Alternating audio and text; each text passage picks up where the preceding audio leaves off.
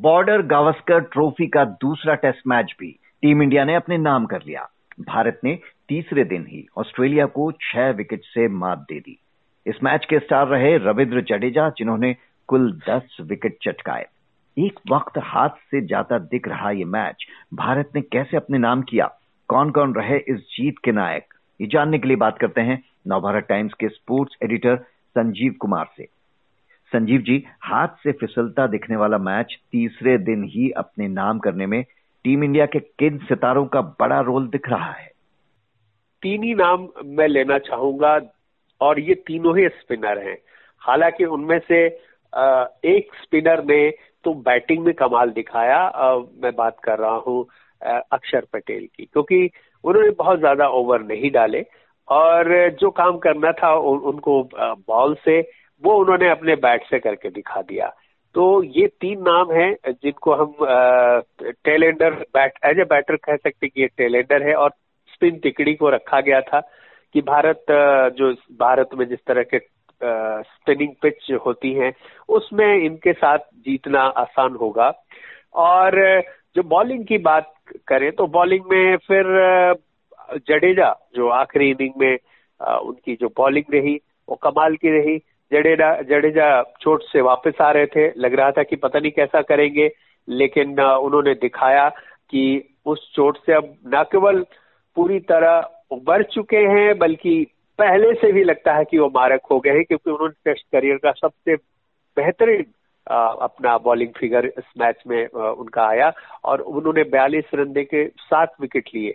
और उनके सामने ऐसा लग रहा था कि कुछ समझ ही नहीं आ रहा ऑस्ट्रेलिया के बल्लेबाजों को और हम जिस तरह से लग रहा था कि इकसठ रन उन्होंने तेज़ी से बना लिए हैं जो दूसरे दिन का खेल खत्म हुआ था तो ऐसा लग रहा था कि पाँच के एवरेज से वो रन बना रहे हैं और तीसरे दिन वो जोरदार अटैक करेंगे और ढेर सारे रन बनाएँगे और चौथी पारी में भारत के लिए मुश्किल पेश आएगी। बट वो वहाँ तक स्थिति पहुँची ही नहीं और ताश के पत्तों की तरह ढह गई उनकी पारी और उसमें महत्वपूर्ण रहा जडेजा का रोल जिन्होंने केवल बयालीस रन देके सात विकेट लिए और बाकी के तीन विकेट अश्विन निकाले। और कमाल के देखिए कि इन दोनों ने जो बॉलिंग की, उसके बाद तीन स्पिनर भारत के थे अक्षर पटेल। उनको सिर्फ़ एक ओवर करने की ज़रूरत पड़ी।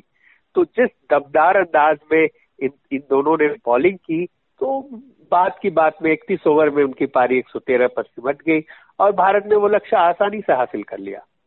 ये तो स्टार रहे इस मैच के, लेकिन टेस्ट टीम के वाइस कैप्टन के राहुल का खराब फॉर्म अब एक बड़ी चर्चा का विषय बनता जा रहा है।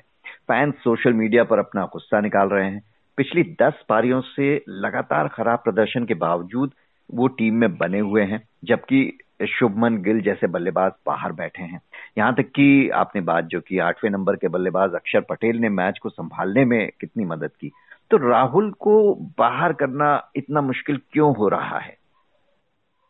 देखिए राहुल के करियर को अगर आप देखें 2014-15 से उन्होंने शुरुआत की और सात आठ साल का जब उनका करियर है टेस्ट मैच का तो शुरुआती साल को छोड़ दें तो 2016 और 17 में और एक 21 में उनका एवरेज देखें तो बहुत ही अच्छा रहा है। आ, 2016 में तो उन्होंने करीब 60 के एवरेज से रन बनाए हैं, जो कि टेस्ट मैच में बहुत ही अच्छा माना जाएगा। इसके अलावा 2008 सत्रह में भी उन्होंने बहुत अच्छा किया। अड़तालीस, उनचास के औसत से उन्होंने रन बनाए थे। और तीन साल पहले 2021 में भी वो बहुत अच्छे से रन कर रहे थे और लगभग सैतालीस के औसत से उन्होंने रन बनाए थे। बट दुर्भाग्य से चोटिल रहे और कुछ दिनों पर बाहर रहे। वापसी की फिर उनकी लैंड ही समझ में नहीं आई उनको आउट ऑफ़ फॉर्म में चल, चले गए फिर चोटिल हो गए फिर वापस आए फिर आउट ऑफ़ फॉर्म फिर बीच में उनके पर्सनल कमिटमेंट्स मतलब उनकी शादी हुई और घर से वो आ, मतलब बिज़ी रहे उस उस उस माहौल में और क्रिकेट से दूर रहे तो वापस आए हैं तो फिर से वो जो टेस्ट मैच खेला उन्होंने अब वो लय नहीं पकड़, पकड़ पा रहे हैं। लेकिन टीम ने उनके पिछले रिकॉर्ड को देखते हुए अब भी सपोर्ट करने का उनको मन बनाया है। और इस दूसरे टेस्ट मैच में अगर पूरी टीम के प्रदर्शन को देखें तो आप कोई एक उसमें से नुक्ताचीनी नहीं कर सकते। सिर्फ़ एक चीज़ को छोड़ के कि के राहुल से जो एक्सपेक्टेशन है वो उस पर खड़े नहीं उतर रहे हैं। तो इसके बाद भी सवाल पूछा गया कि आगे क्या करना चाहती टीम के राहुल के साथ? तो रोहित शर्मा हो, राहुल द्रविड़ हो, इनका यही कहना है कि वो बहुत ही टैलेंटेड खिलाड़ी हैं। अभी हम उनको कंटिन्यूसली उनको लगातार सपोर्ट देते रहेंगे। अब आगे क्या होता है, इस सीरीज़ के बाद अलग बात है। लेकिन कम से कम मुझे लग रहा है कि के राहुल को अगले दो टेस्ट मैच में खेलने का मौका ज़रूर मिलेगा। और मुझे याद है कि जब भी ऐसा होता है एक खिलाड़ी भारतीय टीम में ऐसे हुए हैं इतिहास में कि जब लगता था कि अब इनको बाहर किया जाएगा तो वो एक सेंचुरी बनाकर वापस लय में आ जाते थे। उन्हीं में से एक के राहुल है।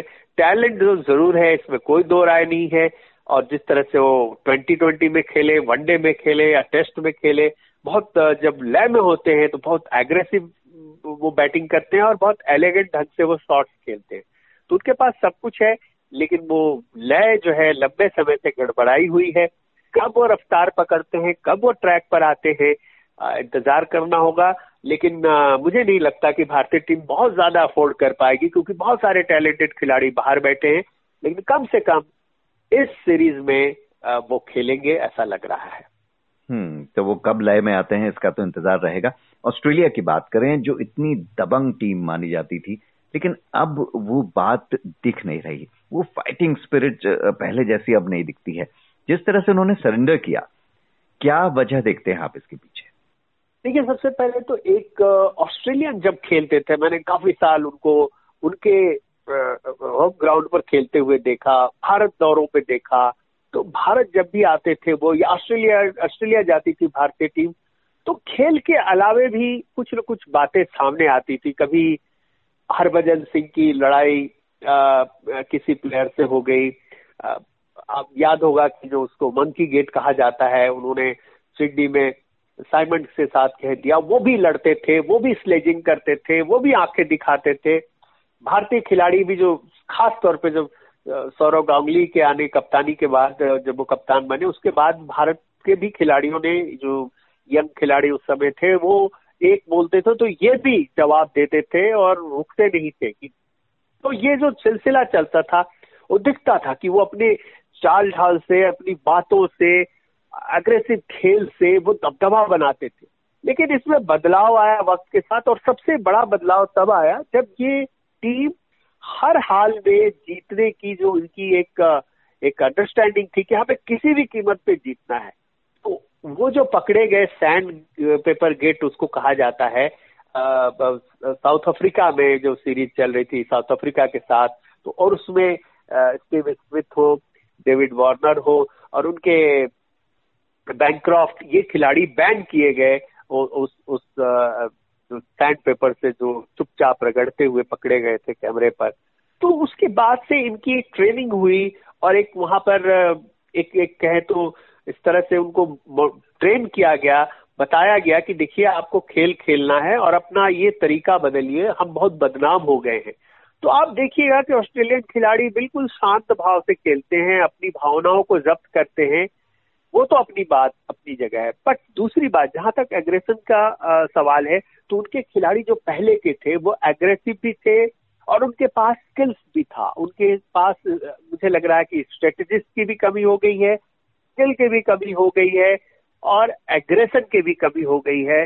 तो ये बिल्कुल एक छोटी सी टीम नज़र आ रही है, वो ऑस्ट्रेलियन टीम नहीं नज़र आ रही है, जो दबदबे के साथ खेलती थी दबंगई के साथ खेलती थी। एक स्ट्रेटजी की बात कर रहा हूँ, करूँ तो सिर्फ़ इस टेस्ट की बात करें, वो जब मैदान पे आए तो मुझे लग रहा है कि वो ये सोच के आए और इसकी चर्चा भी हो रही है कि जो स्पिनर्स हैं, खासतौर पे जाडेजा और अश्विन, उनको हम स्वीप करके या स्लॉक स्वीप करके या रिवर्स स्वीप करके दबाव बनाए।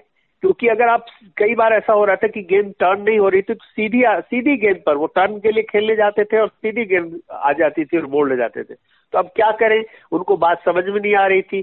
तो वो यही स्ट्रेटेजी उन्होंने अपनाई और बुरी तरह फ्लॉप रहे उसमें।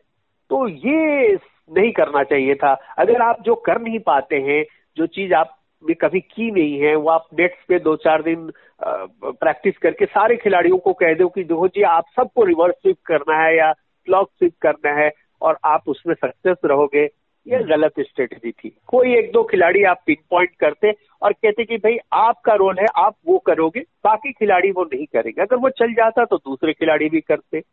तो मुझे लग रहा है इसमें भी वो फेल रहे हम्म तो देखना होगा कि टीम इंडिया अगले दो टेस्ट मैचों में भी अपना यही दबदबा कायम रख पाती है कि नहीं। इस बीच सीरीज़ के बाद अगले महीने से होने वाली तीन मैचों की वनडे सीरीज़ के लिए भी टीम इंडिया का ऐलान कर दिया गया है। दस साल बाद तेज गेंदबाज जयदेव उनादकट की। वनडे टीम में वापसी के अलावा और क्या खास बातें हैं टीम के चयन में?